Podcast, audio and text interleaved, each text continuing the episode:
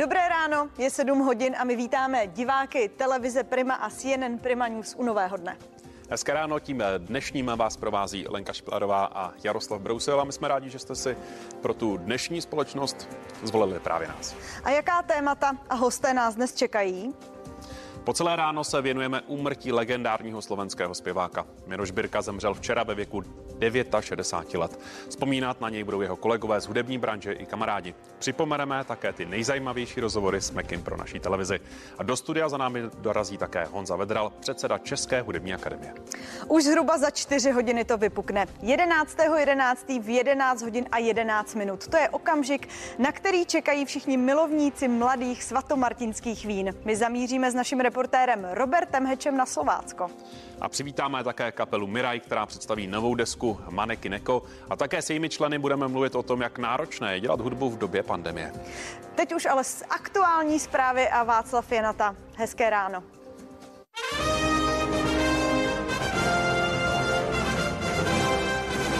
Dobré ráno, vítejte u zpráv, o kterých byste dnes rozhodně měli vědět. Zemřela hudební legenda, slovenský zpěvák a skladatel Miroš Birka, bylo mu 69 let. Vláda ANO a ČSSD bude dnes schvalovat svou demisi. A o dalším zpřísnění opatření proti koronaviru dnes bude jednat vládní rada pro zdravotní rizika. Ve věku 69 let zemřela hudební legenda, slovenský zpěvák a skladatel Miroš Birka. Oznámení o umělcově úmrtí se objevilo na jeho profilu na sociálních sítích. Informaci později potvrdila jeho žena. Právě v těchto chvílích začíná jednat Rada vlády pro zdravotní rizika, jejíž součástí je i centrální řídící tým. Probrat by měli možné zpřísnění opatření proti šíření koronaviru. Na ministerstvu zdravotnictví je i naše reportérka Sabina Dračková. Sabino, zdravím tě ze studia, tak spust, kdy se dozvíme, jaké restrikce nás čekají.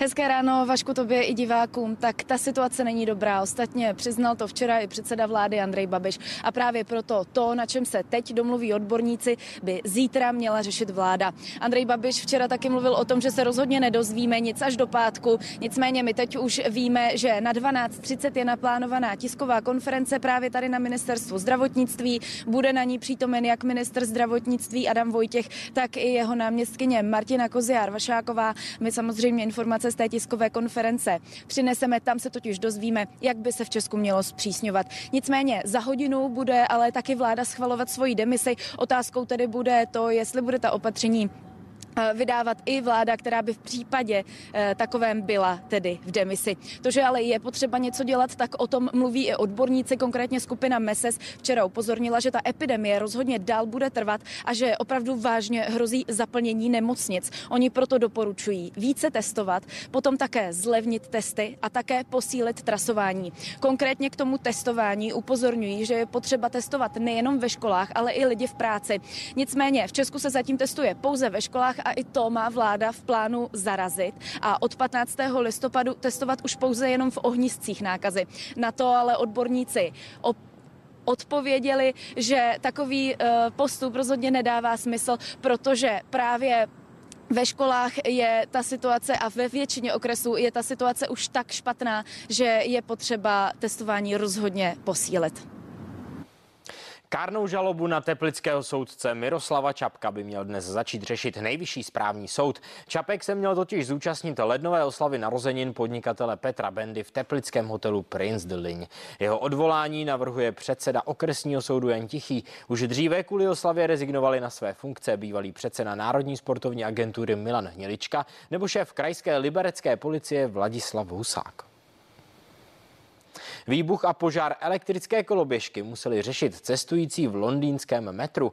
Nebezpečné jsou podle dopravní společnosti hlavně lítiové baterie, které koloběžky pohání. Nejde přitom o první podobnou nehodu v londýnské podzemce. Pondělí večer tento vagon londýnského metra zaplňuje hustý štěplavý kouř. Příčina je skoro na druhém konci vlaku. Hořící objekt někdo vyhazuje z vagónu na nástupiště. Je to elektrická koloběžka. Kouř je tak dusivý, že nutí lidi v blízkosti ke kašli. Podle dopravní společnosti jsou požáry baterií na koloběžkách významnou hrozbou. Hrozí proto jejich zákaz ve veřejné dopravě, minimálně v Británii. Musíme to prošetřit, abychom lépe porozuměli tomu, jak se chovají lítiové baterie. To, co se stalo na začátku tohoto týdne, zjevně vyvolává velmi vážné obavy. Minulý týden došlo k několika incidentům zaviněným bateriemi. Na této fotografii je zdevastovaná kanceláře v jedné ze stanic londýnského metra. Příčina je stejná – požár koloběžky. Londýnský hasičský sbor vyzval cestující, aby bateriím věnovali náležitou pozornost a aby používali jen výrobky renomovaných firm. Petr Holman, CNN Prima News.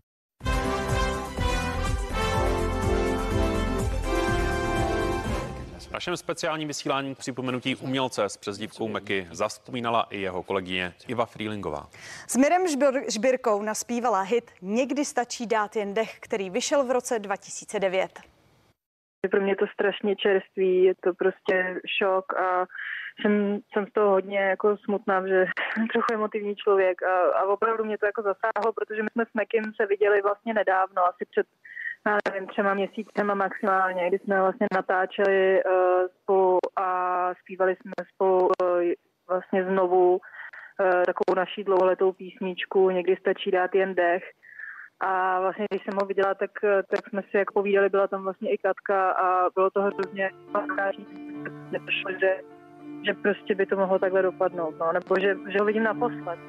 No vlastně to, že spolu máme tu písničku, to nás spojilo, že jo, hráli jsme ji několikrát a je jakoby živě a já jsem jí hrála na místě a myslela jsem na něj. A teď je to tady jako smutný, že vlastně když si zahraju znovu, tak prostě tak to bude úplně jako jiný. No, no je to hrozně líto.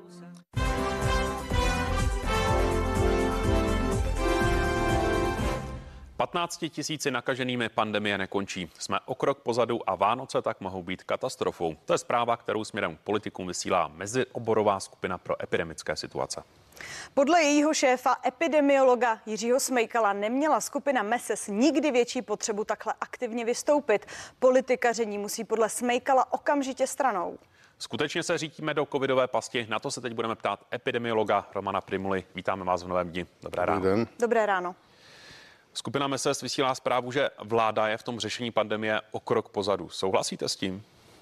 Tak já si myslím, že to je o dva kroky pozadu a e, mě trochu překvapuje, že tady je spousta poradců, odborníků v různých eh, skupinách, které jsou provázány na ty vládní skupiny a nic se neděje, ať to je z hlediska současné vlády nebo vlády budoucí a eh, my jsme opravdu v tak růstové fázi, eh, že každý den je samozřejmě problémem, který se bude projikovat v horizontu nějakých deseti dnů. Hmm. Jaké vás tedy, podle, jaké nás čekají podle vás tedy Vánoce? Opravdu se řítíme do katastrofy? Já nevím, jestli ta situace bude až do Vánoc, protože eh, ona bude vyžadovat nějaké kroky a já doufám, že na Vánoce eh, už ta křivka půjde dolů, ale v tuto chvíli jsme opravdu ve fázi, kdy je nutné eh, něco začít dělat a to něco není ani tak z hlediska teď nějakého zvýšení proočkovanosti, protože to za těch deset dnů samozřejmě neuděláme. Jsou to spíš opatření, která budou redukovat kontakty mezi lidmi a nemusí to být žádný lockdown, ale prostě racionálně přistupovat k tomu, abychom nenakazili zejména tu rizikovou skupinu. Co byste tedy navrhoval? Já jsem včera opakovaně říkal, že eh, jednak eh, musíme nějakým způsobem omezit kontakty ze seniory, protože eh, už vidíme, že v domovech seniorů dochází k tomu, že ti, kteří nemají třetí dávku, tak u nich ta nemoc samozřejmě propoknout může a může mít někdy závažný průběh. To znamená, u nich je potřeba za A aplikovat velmi rychle tu třetí dávku. Na druhou stranu je nutné omezit kontakty s osobami, které na ně mohou šířit tu nákazu důkazů, včetně toho, že pokud tam jsou ošetřovatelé, kteří jsou i očkováni, tak by měli být také testováni, protože k tomu šíření dochází, vidíme to ve školách masivně. A to je ta kategorie nejzranitelnější, protože eh, ono není takovým problémem, že tady budeme mít eh, vyšší počty, pokud ty průběhy budou mírné, ale pokud eh, vidíme ten nárůst v nemocnicích, tak je logické, že budeme-li pokračovat, tak se ty nemocnice zase zaplní a proto bychom měli tuto populaci chránit. Nicméně vláda zatím k žádným takovým krokům nesahá. Sám jste řekl, že v podstatě o dva uh, kroky uh, pozadu. Čím si to vysvětlujete? Pan Jiří Smejkal to nazval politikařením. Vidíte to podobně?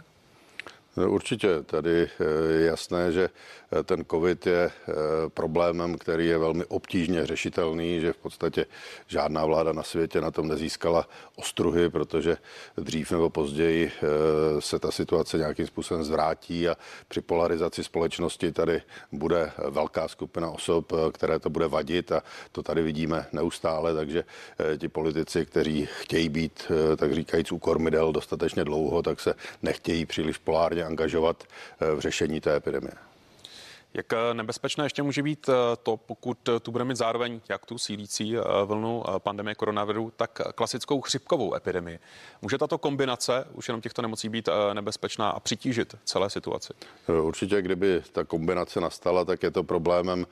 Já na druhou stranu si nemyslím, že by ta chřipková epidemie ještě v tomto roce měla být nějak silná, protože pokud se budou dodržovat pravidla nosení respirátorů, tak ta by měla výrazně ovlivnit vlastně intenzitu chřipky, protože v tom minulém roce tady chřipka prakticky nebyla.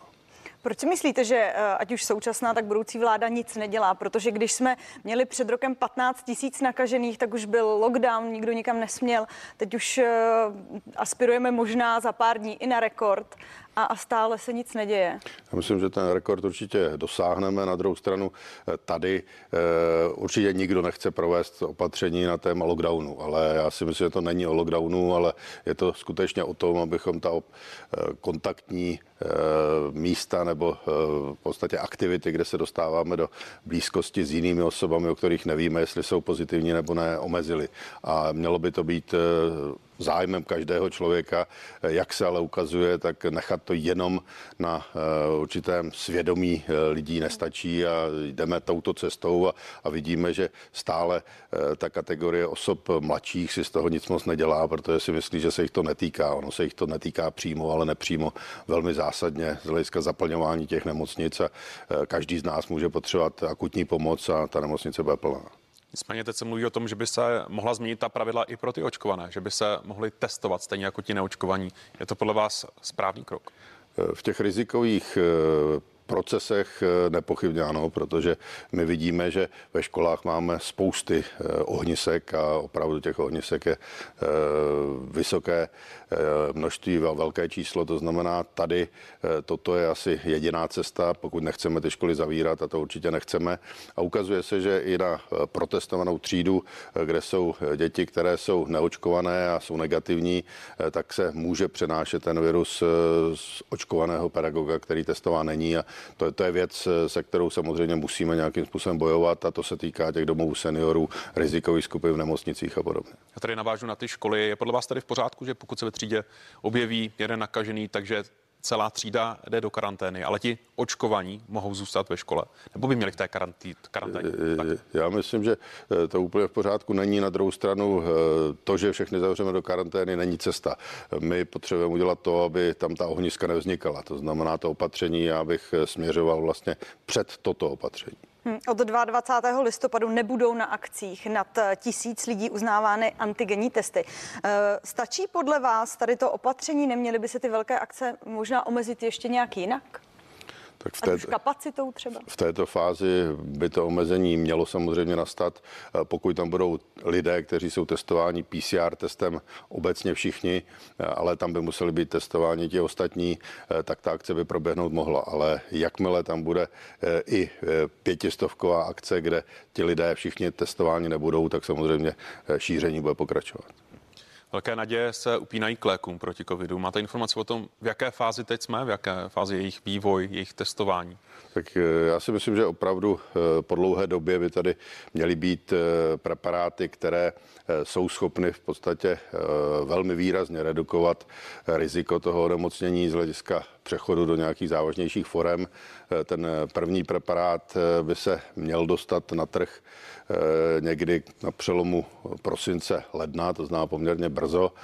Jsou to oba preparáty, které jsou v pevné formě, to znamená, jsou to příklad pilulky, které eh, budeme brát. Eh, nebude to záležitost úplně jednorázová, ta schémata zřejmě a není zatím mnoho údajů o tom druhém preparátu, eh, tak v podstatě preparát já použiju jenom výrobce, abych tady neříkal nějaký firmy MSD, tak ten by měl mít 50% účinnost zhruba, to znamená srovnatelnou s těmi protilátkovými preparáty a je to eh, jakýsi analog eh, těch bazí, které eh, v podstatě jsou na DNA a v podstatě by měl, v tomto případě na RNA, tak by měl logicky nějakým způsobem blokovat množení toho viru a na základě tohoto vlastně umožnit, aby ta imunita se s ním vyrovnala. Ten druhý preparát, tam se zatím provádějí testy a ten by měl přijít na eh, trh někdy podle mého březnu. Já se teď ještě vrátím k těm školám. Podle člena antikovid týmu koalice spolu Mariana Hajducha eh, je na zvážení, jestli školy na 14 dní eh, nezavřít, že by to mohlo pomoct vyřešit tuto situaci a že by se žáci vraceli pouze s negativním testem. Co říkáte na tohle řešení? 14 denní uzavření škol. 14 denní uzavření škol nepochybně zmírní to riziko přenosu, ale asi to bez zbytku teď nevyřeší tu epidemii. Já si troufám říct, že by to udělalo jakýsi zub na té křivce ale eh, teď jsme v situaci, kdy to musíme řešit komplexně, aby nedocházelo k přenosům jinde. Teď eh, dochází k přenosům v rodinách a pokud eh, bude zavřená jenom škola, tak v té rodině to bude pokračovat, půjde to zase do těch firem těchto lidí a musíme to opravdu řešit takto komplexně a dominantně se orientovat na seniory. Ministerstvo zdravotnictví, eh, když ještě zůstanu těch škol, a navíc nechce potom 15. listopadu pokračovat v tom antigenním testování eh, žáků. Je tohle to chyba? Mělo by se testovat třeba naopak víc? Já si myslím, že v tuto chvíli je to chyba, protože eh, v těch školách ten záchyt není až tak malý. Když se podíváme do různých regionů, tak je třeba až 3,5%. A to si myslím, že není úplně číslo, které můžeme opominout, protože my jsme na hraně kapacity trasovací a troufám si říci, že už jsme za hranou, notabene v těchto číslech, která to budou zásadně zhoršovat. A pokud tady bude eh, objem třeba tisíců lidí, kteří vytrasování nemohou být z kapacitních důvodů, tak je logické, že ty v té populaci to dále budou šířit a e, ta situace se bude zhoršovat. To znamená, tohle je další věc, která by měla být udělána, posílení té kapacity trasovacích systémů, protože e, hygienici e, jsou po těch dvou letech naprosto zdecimováni, jsou neustále exponováni této náročné práci a myslím si, že tady je opravdu velmi slabé místo toho systému teď. Už jsme zmínili, že očkovaní eh, by se mohli testovat na těch eh, rizikových místech. Eh, měla by se víc právě směřovat ta pozornost k těm očkovaným, zavést tam i nějaká další opatření, nebo ta pozornost by měla jít čistě k těm neočkovaným? Eh, ono to je dvojsečné, samozřejmě pokud zavedete nějaká opatření o očkovaných, tak eh, tím eh, pro ně podrýváte tu autoritu toho, že oni očkovaní jsou, ti ostatní ne. A samozřejmě ten problém nevzniká kvůli očkovaným, ale vzniká proto, že tam je spousta neočkovaných, které jsou potom v riziku. To očkování vede k tomu, že chráním dominantně sebe, protože, a to je jasně dokázáno, o tom není třeba polemizovat, že ty průběhy jsou zdaleka méně četné, jsou Eh, mírnější a není tam ani zdaleka tolik úmrtí.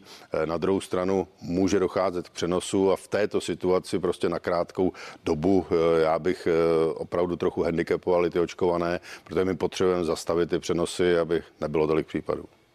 Pane Primulo, my vám moc děkujeme za to, že jste byl naším hostem a přejeme vám hezký Děkuji den. za pozvání, naschledanou. Děkujeme.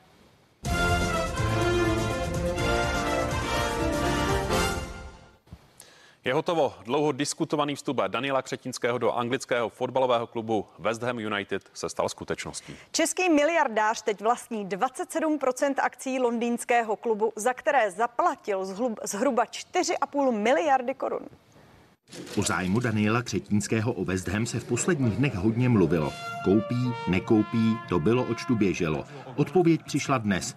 Zástupci londýnského klubu na oficiálních internetových stránkách obchod potvrdili. 27% akcí kladivářů Křetínského přišlo asi na 4,5 miliardy korun. Mám velkou radost, že je vše úspěšně dokončeno. Jako velký fotbalový fanoušek si velice vážím výjimečné historie a tradice klubu West Ham United, stejně jako základny věrných a vášnivých příznivců a také vysoce inspirativní role, kterou hraje v mnoha sociálních programech a iniciativách. Podle dohody se Daniel Křetínský se svým obchodním partnerem Pavlem Horkým stanou členy představenstva West Hamu. Jeden z nejbohatších Čechů, jehož majetek je odhadován na 88 miliard, rozšířil své fotbalové portfolio. Už od roku 2004 vlastní pražskou Spartu a z obou svých klubů může mít radost. Sparta ve Fortuna Lize i West Ham v Premier League jsou na třetích příčkách s minimální ztrátou na první místo. David Kolář, CNN Prima News. A s námi už je ve studiu kolega Tomáš Vzorek ze sportovní redakce. Tomáš, ještě jednou dobré ráno. Dobré ráno. My jsme o tom mluvili včera, že v té, převážně v té premiér League je spousta světových boháčů. Jak velkou roli bude hrát právě Daniel Křetínský mezi touto elitou, řekněme. No, ku podivu nebude vůbec eh, malou rybou, byť eh, teď bude mít tedy menšinový podíl ve West Hamu, ale když se podíváme na celkový kapitál, celkový mění těch jednotlivých vlastníků, tak eh, Daniel Křetínský by se mohl pohybovat někde dokonce v té horní polovině, což vůbec není špatné. Mění Daniela Křetínského je podle časopisu Forbes odhadováno na nějaký necelých 90 miliard korun. No a to znamená, že je samozřejmě s přehledem miliardářem i v dolarech. Tuto hranici překročil, myslím, že v roce 2000 2017. Od té doby eh, ten svůj majetek ještě navyšuje, takže hm, jestli můžeme něco říct, tak Daniel Křetínský to s penězmi opravdu umí. Hmm, říkáš tedy v horní polovině, hmm. tak kdo je na špici? tak ta špice ta se měnila vlastně docela nedávno, když do Premier League eh, majetkově vstoupil korunní princ Saudské Arábie Mohammed bin Salman, který si eh, koupil Newcastle. No a tady asi můžeme říct, že to je úplně někde jinde, protože samozřejmě mění prince bin Salmana je odhadováno nějakých 9,5 bilionů korun, takže to je absurdní částka. Newcastle se tím stal bezkonkurenčně nejbohatším klubem. O to více bije do očí pozice, kterou aktuálně eh, v Premier League eh, zastává, protože v tabulce se krčí na těch eh, spodních patrech. Nicméně si myslím, že to se asi do budoucna změní, protože jak známo, tam, kde jsou peníze, tak tam jde všechno. Hm. Ale dá se říct, že v podstatě, když vezmeme Premier League, tak tam asi peníze jsou v podstatě všude. to máš pravdu. Já myslím, že představovat třeba ruského oligarchu Abramoviče není třeba, protože O tom se mluvilo a psalo v českých médiích ještě v době, kdy Petr Čech chytal za Chelsea, protože Abramovič právě vlastní londýnskou eh, Chelsea, ale kromě něj jsou tam už právě zmíněni ti arabští šejkové, kromě teda Bin Salmana ještě další čínští investoři, jsou tam američané i další národnosti. Takže já myslím, že, že i pro Českou republiku je to v podstatě jakási prestiž, že má zastoupení v tomto řekněme, elitním klubu miliardářů. Na závěr nám ještě stručně řekněme, mluvili jsme o tom, že tam je možný střed zájmu, protože Daniel Křetínský vlastní i eh, pražskou Spartu, hmm. tak víme už o tom něco víc, je to v pořádku? Ano, my jsme to eh, konzultovali s odborníky na sportovní právo. V tuhle chvíli to je v pořádku, protože vlastní eh, v podstatě z toho vezmeme necelých 30%, což je hranice, která by mu mohla potom dělat problémy do budoucna. Každá soutěž to má jinak, některé, některé 50%, některé 30% a týká se to těch mezinárodních soutěží. V případě, že by oba kluby, tedy Sparta i West Ham, hráli evropské poháry, což mají samozřejmě ambice, tak eh, v případě, že by tam měl většinové podíly, tak by to asi byl problém. Ale zatím to tedy má ošetřenou, vidíme, co bude dále. Nicméně eh, Daniel Křetínský naopak by chtěl nějakým způsobem provázat tyto kluby, to znamená navázat nějakou spolupráci. To, eh, možná by měli snadnější cestu někteří hráči z party do anglické premiéry. Uvidíme. Hm. Říkáš, uvidíme. Tomáši, my ti prozatím děkujeme a přejeme ti Taky děkuji. Manekineko to je název nové desky kapely Miraj, která bude pokřtěna třemi koncerty. No a kompletní kapelu přivítáme už za malou chvíli v novém dni, tak si to nenechte ujít a zůstaňte s námi. Přejeme vám krásné ráno a úspěšný den.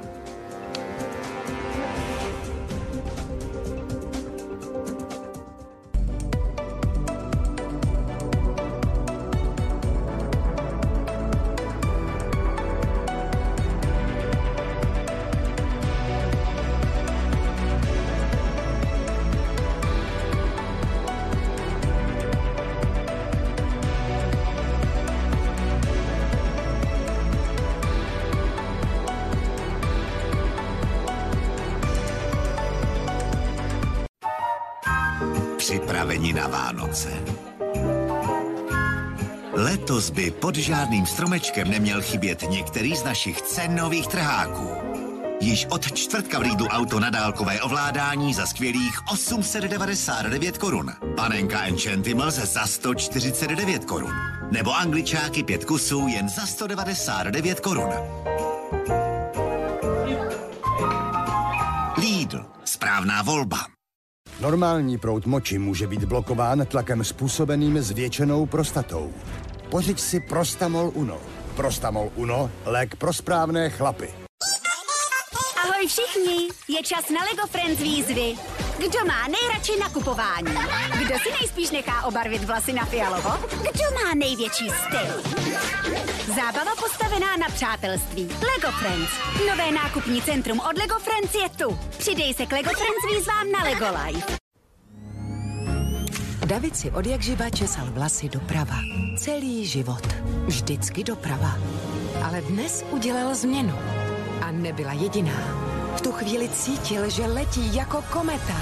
Jako ten pocit, když si dáš mekáči pro změnu kuře. Mekáč! Pa, pa, pa, pa, pa. Jsem Rocket Racer a my jsme Stansku. Vytočíme motor a jedeme na skok. Pozad ním! A taky bouráme. A co uděláš ty? Nové stavebnice Lego City Stance. Pust se do akce na lego.com lomeno Van City. Holky,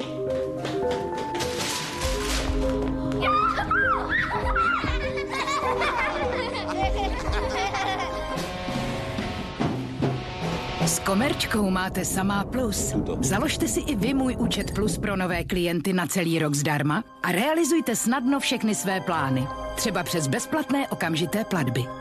Komerční banka. Budoucnost jste vy. Podporujeme udržitelnou budoucnost.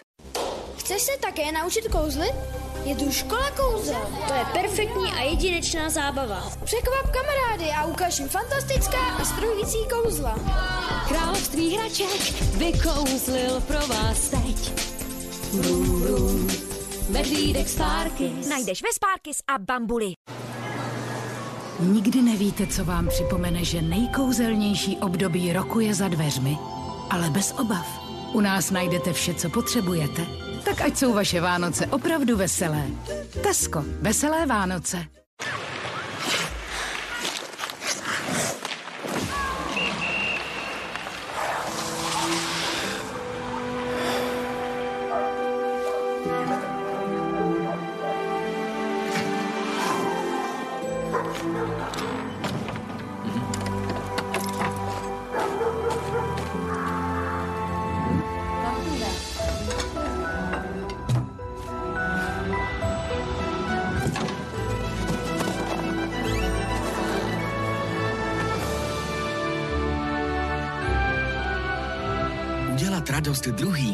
To největší vítězství.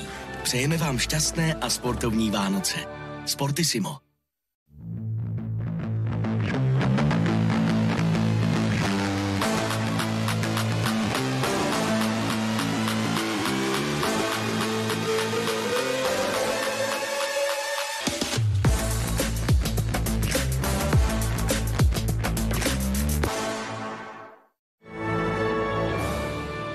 S kartou Mastercard na Sportissimo.cz a dopravu na váš nákup máte zdarma.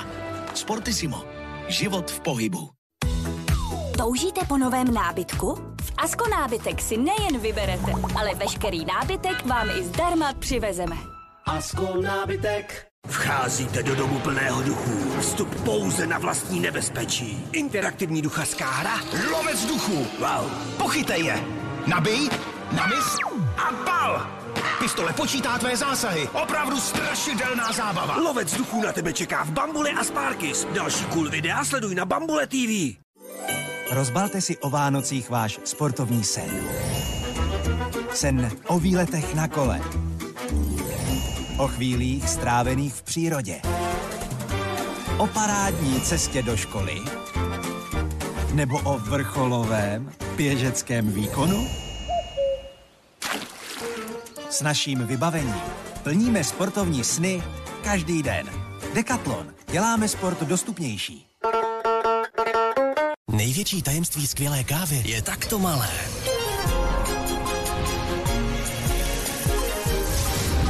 Každé zrnko pražíme v tradičních bubnech velmi pomalu. Objevte dokonalou chuť pomalu pražených zrn Chibobarista, nově i v rozpustných variantách Classic a Espresso Style. Chibobarista. Více času, více chuti. Vyzvedněte si svých tisíc korun od nás a nadělte si třeba hit letošních Vánoc. Skvělá bezdrátová sluchátka O2 Pods jen za 299 korun. Chytrá síť O2. Persil přináší revoluci v praní. V podobě nových tablet Persil Eco Power Bars. Malý ekobar, velká prací síla. Pro svět méně plasty a jednodušší praní. 100% síla Persil, až o 97% méně plastu. Nové Persil Eco Power Bars.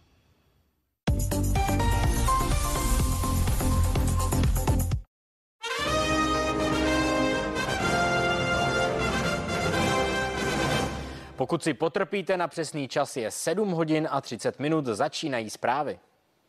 Ve věku 69 let zemřela hudební legenda, slovenský zpěvák a skladatel Miroš Birka. Oznámení o umělcově úmrtí se objevilo na jeho profilu na sociálních sítích. Informaci potvrdila jeho žena.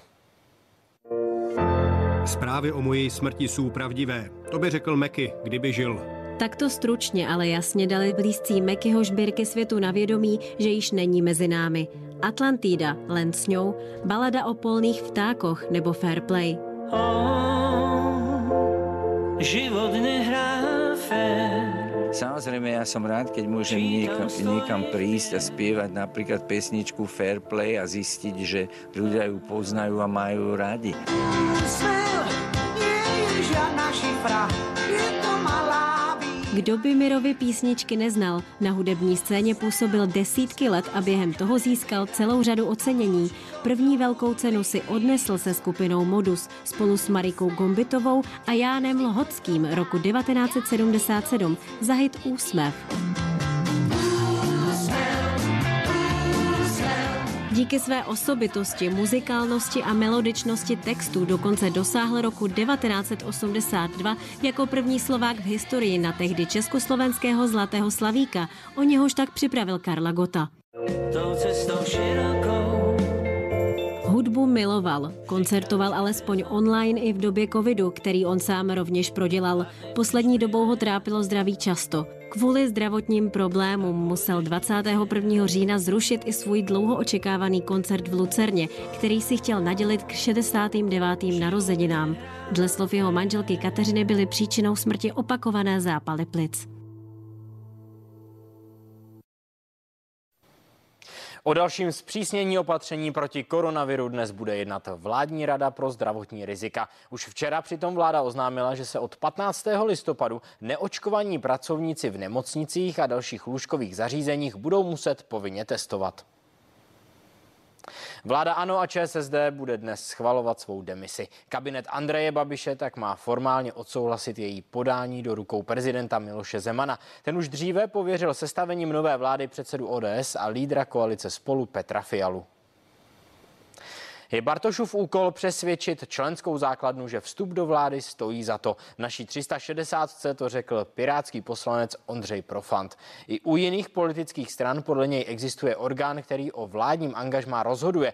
Řekl, že u Pirátů to je celostátní fórum. Podle něj programový obsah Pirátské strany řeší důležité problémy Česka. V každé straně samozřejmě o důležitých věcech rozhoduje nějaký orgán. U nás je ten orgán větší, je pravda, že ve mnohých stranách je de facto složen z lidí, které, kteří následně zasednou ve vládě nebo tak, takže se jim rozhoduje o něco jednodušejc. Na druhou stranu pak se jim zase o něco jednodušejc sleví ze svých ideálů, protože do jisté míry rozhodují sami o sobě, nebo aspoň eh, z velké části. Zatímco u nás opravdu musíme přesvědčit eh, tu členskou základnu. Eh, Je to teď primárně práce Ivana Bartošek. My jsme do toho šli naplno, programové prohlášení jsme vyjednávali s tím, aby tam byly věci, které jsou pozitivní pro budoucnost této země. Poslanecká sněmovna zná většinu svého vedení. Za předsedkyní zvolili členové dolní komory po dlouhé debatě šéfku TOP 09 Markétu Pekarovou Adamovou. Kandidáta hnutí ANO vicepremiéra Karla Havlíčka poslanci vyřadili z volby ještě před jejím zahájením. Pekarová Adamová dostala v tajné volbě 102 poslaneckých hlasů ze 122 odevzdaných. Já jsem samozřejmě ráda, že ta debata proběhla, protože já nepovažuji parlament a zvlášť poslaneckou sněmovnu za žvanírnu a proto si myslím, že je důležité, aby poslanci měli možnost se vyjádřit, měli možnost vyjádřit svůj názor a to i klidně neomezeně dlouho, protože opravdu to k tomu patří. A já jsem nakonec ráda, že dospěli většina z nich k tomu rozhodnutí podpořit mě svojí volbou. Jsem, se za, jsem za to velmi vděčná a samozřejmě to přijímá s velkou pokorou. V Německu přibylo za posledních 24 hodin více než 50 tisíc nově nakažených koronavirem. To je nejvíce od začátku pandemie COVID-19 v zemi. Podle institutu Roberta Kocha nejvyšší hodnoty dosahuje také takzvaná sedmidenní incidence. Některé nemocnice v zemi už hlásí plné jednotky intenzivní péče. Plně naočkováno je 67% německé populace. Asi 400 migrantů zachránili v noci na dnešek u břehu Sicílie italské úřady. Běženci chtěli překonat středozemní moře na cestě do Evropy. Jejich loď ale narazila na mělčinu. Celkově je počet migrantů, kteří letos do Itálie dopluli dvojnásobný. Podle italských úřadů jich v období od ledna do října do země dorazilo před 53 tisíc. Ocenění za nejlepší učitelku na světě získala američanka Keisha Torpová. Cenu jí organizace UNESCO, která ji vybrala z dalších 8 tisíc kandidátů, předala v Paříži. Torpová podle organizace mimořádně přispěla rozvoji pedagogiky. Jako imigrantka ze Jamajky vede kampaň za férový přístup k vysokoškolskému vzdělání. Motivovat se na škole, kde učí, snaží hlavně neanglicky mluvící přistěhovalce. Za situací na běloruských hranicích s Polskem stojí Moskva, která slibuje Bělorusku stále otevřeněji podporu. Tak přílivy migrantů a konflikty na hranicích popsal polský premiér Mateusz Moravěcky. Obě strany se obvinují z nelidskosti, cynismu a terorismu. Na polsko-běloruské hranici stále není klid, ba naopak, tvrdí polská policie. Migranti prý od pondělí, kdy se pokoušeli prorazit hromadně přes hranici, změnili taktiku. Rozptilují se a snaží se přecházet na různých místech v malých skupinkách. Poláci jich za posledních 24 hodin zadrželi desítky. Bělorusové je obvinují z toho, že uprchlíky bijí. Události posledních dní ukazují, že se polské bezpečnostní síly neomezují a stále násilněji migranty bíjí a vytlačují je ze svého území. Polské ministerstvo vnitra zase zveřejnilo vlastní videa, na kterých údajně Bělorusové násilím nahánějí uprchlíky k hranici. To, čemu zde čelíme, řekněme si to jasně, je projevem státního terorismu. Tak to nazýváme. Polský premiér také v parlamentu prohlásil, že za krizí stojí Rusko. Toto je nejnovější útok Lukašenka, který je jeho vykonavatelem. Svého hlavního strůjce má ale v Moskvě. Je jim prezident Putin. Tím je prezident Putin. To dnes Moskva důrazně odmítla. Považujeme za naprosto nezodpovědná a nepřijatelná prohlášení polského premiéra, podle kterých je Rusko odpovědné za tuto situaci. Zároveň ale Rusové přislíbili Minsku veškerou podporu. Sám Lukašenko stále otevřeněji hrozí Evropské unii konfliktem s Ruskem. Tohle je hybridní válka a vy, parchanti, vy šílenci chcete, abych vás chránil před migranty. Kdyby se to zvrtlo, tak se do toho kolotoče zapojí Rusko a to je ta největší jaderná mocnost. A je to krupnější jaderná država. Unie prý teď zvažuje nejen nové sankce proti Minsku, ale i akce proti zemím, odkud uprchlíci přicházejí a aerolinkám, které je do Běloruska převážejí. Německá kancléřka Angela Merklová osobně požádala Vladimira Putina, aby pomohl situaci uklidnit. Jakub Černý, CNN Prima News.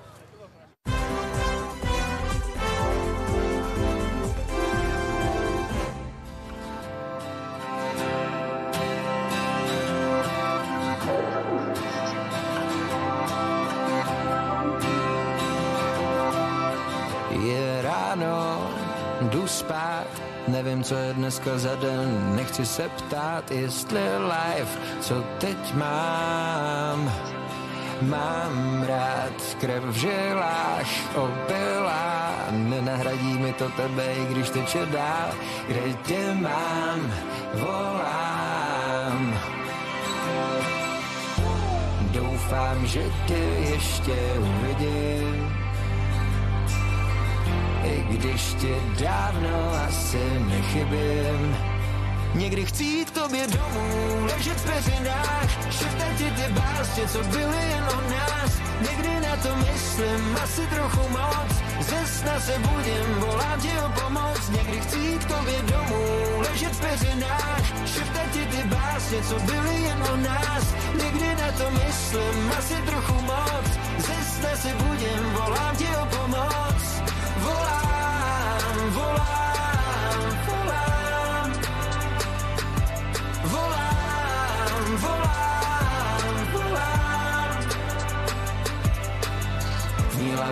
Lítá, že když svítá, mývám ty stavy jako litru kávy. Z rádia slyším sametovou a za to hlavu jako dřív s tebou hlavě lítáš, i když svítá, mívám ty stavy jako litru kávy. V koupelně tě vidím pořád nahou, zas v tom plavu jako dřív. A právě pánové z kapely Miraj jsou teď našimi hosty. No a jmenovitě Miraj navrátil Michal Stulík, dávám si pozor na to jméno, také Šimon Bílý a Tomáš Javurek. Pánové, hezké ráno. Naopak. Panové, musíme bohužel začít smutně. Včera přišla zpráva, že zemřel Miroš Birka.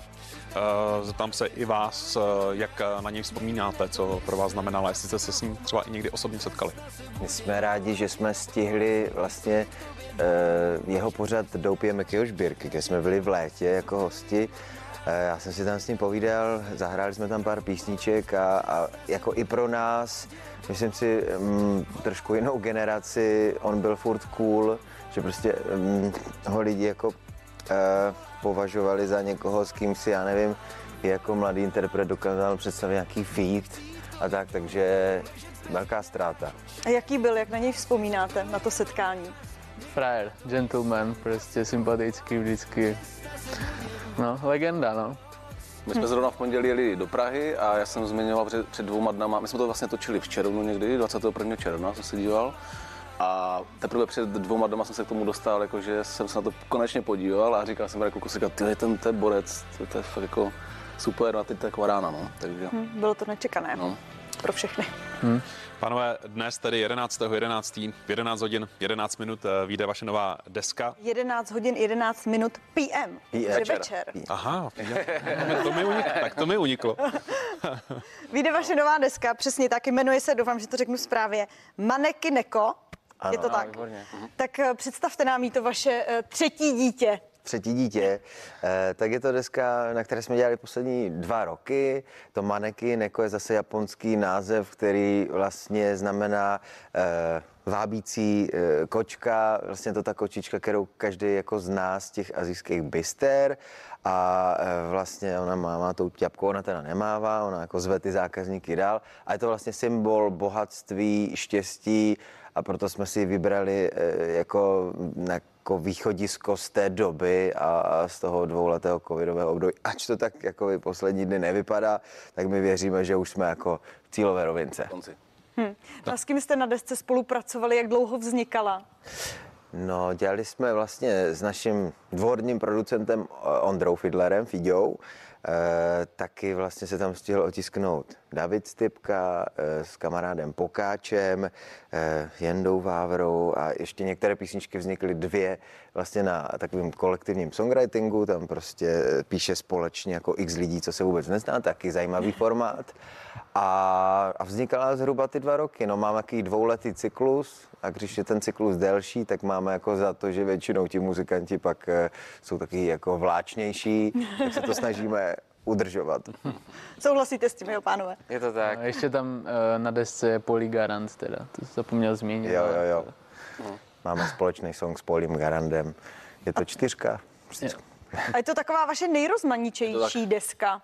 Eh, Já si myslím, že jako každá naše deska je trošku jako divoká v tom, že prostě ty písničky tak nějak jako postupně vznikají a nemáme žádné jako žánrové mantinely, ale pak a říkám si, ježi, jestli už to jako není přepal, ale pak se tam jako nahraje ten vokál a nějak se to, nějak se to vždycky spojí, že, že, že to je jako OK. A navíc přijde mi, že dneska jako na západě eh, umělci, interpreti to jako vůbec neřeší, že prostě pošlou repovou věc, pak tam pošlou prostě jako trošku o, ostřejší kytarovou věc, osmdesátky, že se tak vůbec neřeší, takže ani my jsme to neřešili. Hmm. Mně to přijde takový, že si právě na té desce každý najde to svoje. Přesně tak. Je to, je to kalkul. Se, ještě- se ještě zastavím toho názvu Maneky Neko. Znamená to tedy, že ta deska je hodně pozitivně laděná, i tak, že říká, že to je východisko z té covidové doby. Eh, myslím si, že to je tak jako akorát, že tam jsou trošku melancholičtější věci, jsou tam veselé věci, je tam vlastně všechno a ty názvy desek úplně ne, nevypovídají u nás o, o tom, jaká ta deska je samotná, nebo ty písničky, nebo ty témata, ale spíš jako v jaké fázi se nachází ta kapela, takže když jsme měli první desku Ariga, eh, Koničiva, tak jako to znamená japonsky ahoj, tak jsme zdravili prostě svět, pak jsme měli druhou desku Arigato, za kterou jsme zase děkovali vlastně fanouškům, že za, za ty 4-5 let jsme se dostali poměrně jako vysoko a a vlastně teď zase prostě zohledňujem ten, ten jako globální, Situaci tu nějakou, situaci, no. Takže, takže není to úplně vlastně o těch písničkách, ten název desky. Hm. Tomáše Šimone, vy moc nemluvíte. Ať vám dáme taky trochu prostor. Jak ta deska vůbec vznikala? Jak to vypadá, když eh, spolupracujete na takové desce? Eh, Hádáte se třeba i někdy? Vy jste čtyři, takže to je často podle mě patová situace, když se chcete na něčem shodnout. Jak to vypadá? No je to jak eh, v manželství, jako dát, eh, tam jsou čtyři lidi, ne dva. Takže... Jako a po 30 letech. Nejmladší člen kapely se vyjadřuje k manželství. no, jako, myslím si, Má že k to tomu co říct prostě. Ne, tak... Uh... Ne, většinou jako to dopadá tak, že já mám vždycky pravdu, tak že se shodneme, no. No, tak kdo má tedy poslední slovo? Michale. Michael. Ne, tak já si myslím, že vždycky poslední slovo má Miraj, tak tam to necháváme. No, těžko, něm. já si myslím, že u desky jako by třeba spíš Fíďák, náš producent. A taky vlastně to je pravda, no. Fidě náš producent. Takže on vás vždycky rozsekne. Je to Jo, tak, že vždycky házíme jako nápad, různé nápady na stůl a pak jako třeba právě ten Ondra je takový jako nezávislým soudcem všech těch nápadů a řekne, jo, to je fajn, to je na nic úplně. A, takže... A pomáhá vlastně z těch čtyřech dělat pět lidí, takže patová situace je pryč. Jak dlouho vlastně už spolu eh, tvoříte kapelu Miraj? Od roku 2014. No, od roku přesně. 2014 Sedm let. a, a vlastně chystáme taky jako velký koncert eh, na začátku roku 23 tady ve Vysočanské hale. A eh, vlastně by to mělo být k výročí deseti let kapely už, takže už taky jsme úplně jako zajíčci. Ale a pohádali jste se někdy, jako, Fu, že, že no. jste spolu jako nemluvili, nebo to u vás nehrozí, protože si to vyříkáte? Většinou, většinou si to jo. vyříkáme jako rovnou, jako je to někdy ostré, ale už, už to jako... Třeba zase čer- čerstvá, že čerstvý příběh v pondělí, tak jsme s Simonem něco řešili v autě, v autě tak Simon vybouchl a za, nevím, 15 minut zase jsme byli kamarádi. Asi se a- objímáme a a láska, tak, tak. takže v pohodě. Že jste splachovací, jinak to asi nejde. Ale myslím si, že to je míň a míň, jako, že už se to tak jako nehrotí, no. No proč jste se pohádali? A ne, přeběhl Nějaké vokály jsme řešili. prostě asi hudebního nebo co? Většinou to kvůli hudbě, no. Většinou... to nebylo kvůli ženský. Na, naštěstí to Ne, je to ne, hudba, to no. Většinou to je kvůli jídlu. Si... no. Jako to je no, že pravda, se no. třeba nestíhá jako na koncert, ale prostě někdo z kapely jako musí Aha, si to žrádlo dát.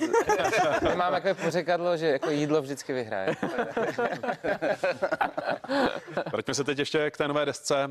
To si určitě zaslouží křest. Tak kdy a kde ji budete křtít? My budeme křtít de- naši desku 22. tady v Rokafe v Praze listopadu, 24 v Brně, Metro Music Bar a 29 Friedek místek, protože prostě o tam tu jsme. A budeme tu desku hrát celou od první do poslední písničky. Bude to takový jako speciální formát, pro nás dost experimentální, že vlastně nebudeme hrát asi ani ty jako největší hity, ale budeme hrát pro ty core fanoušky prostě tedy tuhle desku v prostředí, kde jsme jako začínali a kde vlastně ta naše hudební cesta začínala, což byly ty kluby třeba pro, pro 200-300 lidí, takže to bude taková intenzivní věc.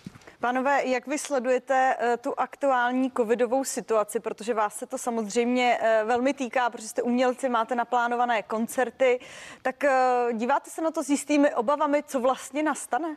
No díváme se na to s obavami a přijde mi, že už se na to trošku jako zvykám v tom smyslu, že před rokem a půl, kdyby mi někdo řekl, nebudete hrát, tak bych mu řekl, jako, co, co blázníš, to nemůže někdo přijít a zakázat nás, to, co to bylo, ta bolševika, to nejde. sezóna, že jo, prostě. A, A, a teď se jako vlastně jsem napůl smířený s tím, že kdykoliv, kdokoliv může přijít a, a říct prostě, no tak zůstaň doma a budeš se dívat na telku. Není to nějak to vaše plánování koncertů? Přihlížíte na to nějak? Máte nějaký ochranný postupy, dejme tomu? Zrovna včera jsem nad tím přemýšlel, že, že je fakt třeba to zohlednit. Můj jako pohled na věc ze včerejšího zamýšlení je takový, že fakt ty podzimy zkrátka asi můžou být i do budoucna třeba takové, že prostě v létě se musí hrát, hrát, hrát co nejvíc a počítat se s tím, že prostě podzim není úplně jako koncertní čas, ani ta jako zima a takže prostě budeme takový vlekaři, akorát náš vlek pojede v létě. Tak jste aspoň během covidové pauzy eh, pracovali na desce. Jo, to zas, to zas jo, to bylo času spousta. A o to je určitě lepší. O to je lepší. Pánové, my vám moc děkujeme, že jste byli našimi hosty a samozřejmě držíme palce, ať vás ta covidová situace nezasáhne. Ty koncerty, co máte v plánu, tak ať se konají. Děkujeme, že jste vstali. Ať se vám Bylo to daří.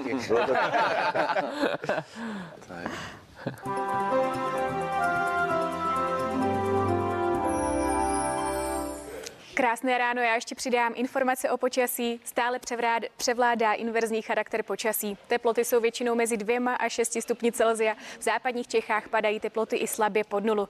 No a na webových kamerách můžeme vidět právě nízkou oblačnost a mlhy, které se nachází právě v pohledu z Kašperku, anebo jasná obloha na našich horách. Jasno máme také na východě České republiky.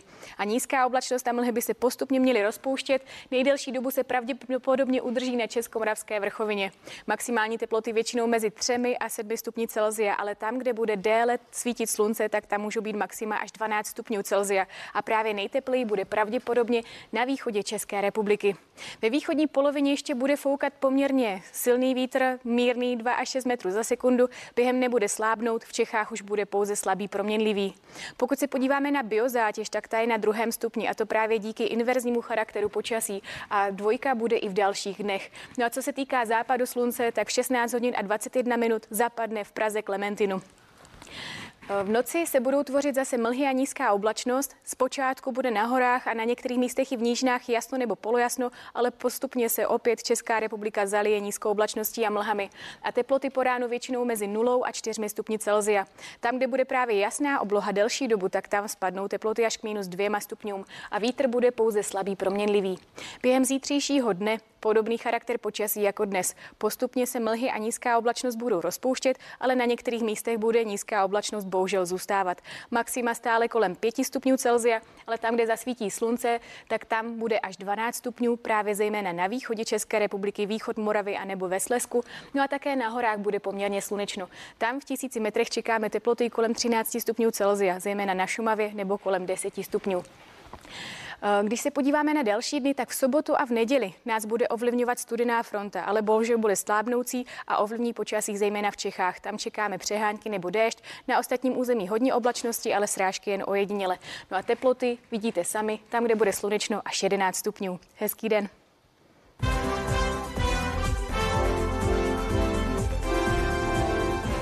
My budeme v novém dni i dál vzpomínat na Mekyho. Připomeneme vám také jeho nejzajímavější rozhovory pro naší televizi a do studia za námi přijde Honza Vedral, předseda České hudební akademie. No a už zhruba za tři hodiny to vypukne. 11.